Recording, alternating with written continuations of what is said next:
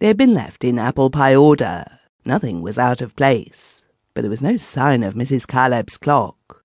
The impression the house gave me, you know the sense of personality that a house conveys, was neither pleasing nor displeasing, but it was stuffy, stuffy from the absence of fresh air, with an additional stuffiness added that seemed to come from the hangings and quilts and antimacassars.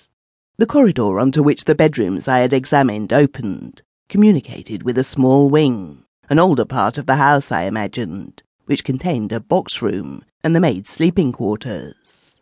The last door that I unlocked, I should say that the doors of all the rooms were locked and relocked by me after I had glanced inside them, contained the object of my search. Mrs. Caleb's travelling clock was on the mantelpiece, ticking away merrily.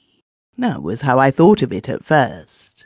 And then, for the first time, I realized that there was something wrong. The clock had no business to be ticking. The house had been shut up for twelve days. No one had come in to air it or to light fires.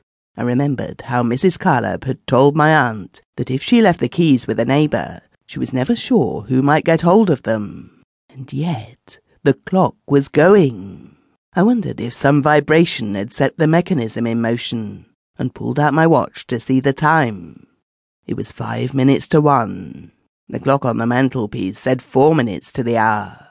Then, without quite knowing why, I shut the door onto the landing, locked myself in, and again looked round the room. Nothing was out of place.